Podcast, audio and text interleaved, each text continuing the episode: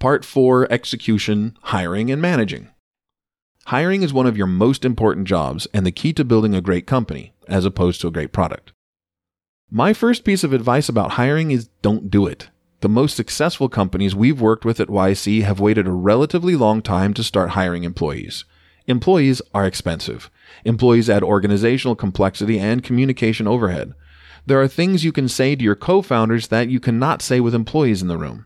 Employees also add inertia. It gets exponentially harder to change direction with more people on the team. Resist the urge to derive your self-worth from your number of employees.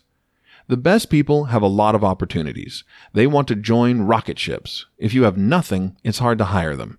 Once you're obviously winning, they'll want to come join you. It's worth repeating that great people have a lot of options, and you need great people to build a great company. Be generous with equity, trust, and responsibility. Be willing to go after people you don't think you'll be able to get.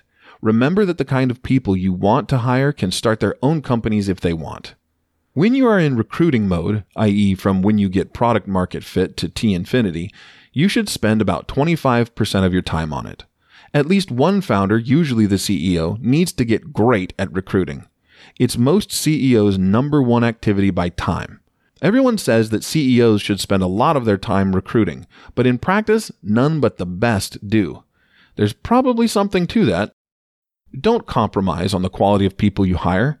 Everyone knows this, and yet everyone compromises on this at some point during a desperate need. Everyone goes on to regret it, and it sometimes almost kills the company.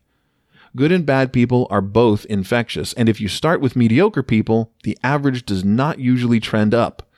Companies that start off with mediocre early employees almost never recover. Trust your gut on people. If you have doubt, then the answer is no.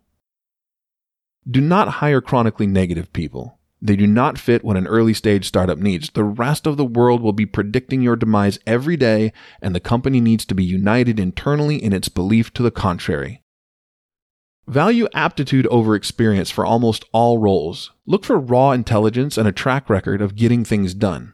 Look for people you like. You'll be spending a lot of time together and often intense situations.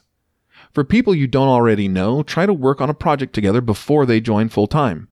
Invest in becoming a good manager. This is hard for most founders and it's definitely counterintuitive, but it's important to get good at this. Find mentors that can help you here. If you do not get good at this, you will lose employees quickly. And if you don't retain employees, you can be the best recruiter in the world and it still won't matter. Most of the principles on being a good manager are well covered, but the one that I never see discussed is don't go into hero mode. Most first time managers fall victim to this at some point and try to do everything themselves and become unavailable to their staff. It usually ends in a meltdown. Resist all temptation to switch into this mode and be willing to be late on projects to have a well functioning team. Speaking of managing, try hard to have everyone in the same office. For some reason, startups always compromise on this, but nearly all of the most successful startups started off all together. I think remote work can work well for larger companies, but it has not been a recipe for massive success for startups. Finally, fire quickly. Everyone knows this in principle and no one does it, but I feel I should say it anyway. Also, fire people who are toxic to the culture, no matter how good they are at what they do. Culture is defined by who you hire, fire, and promote.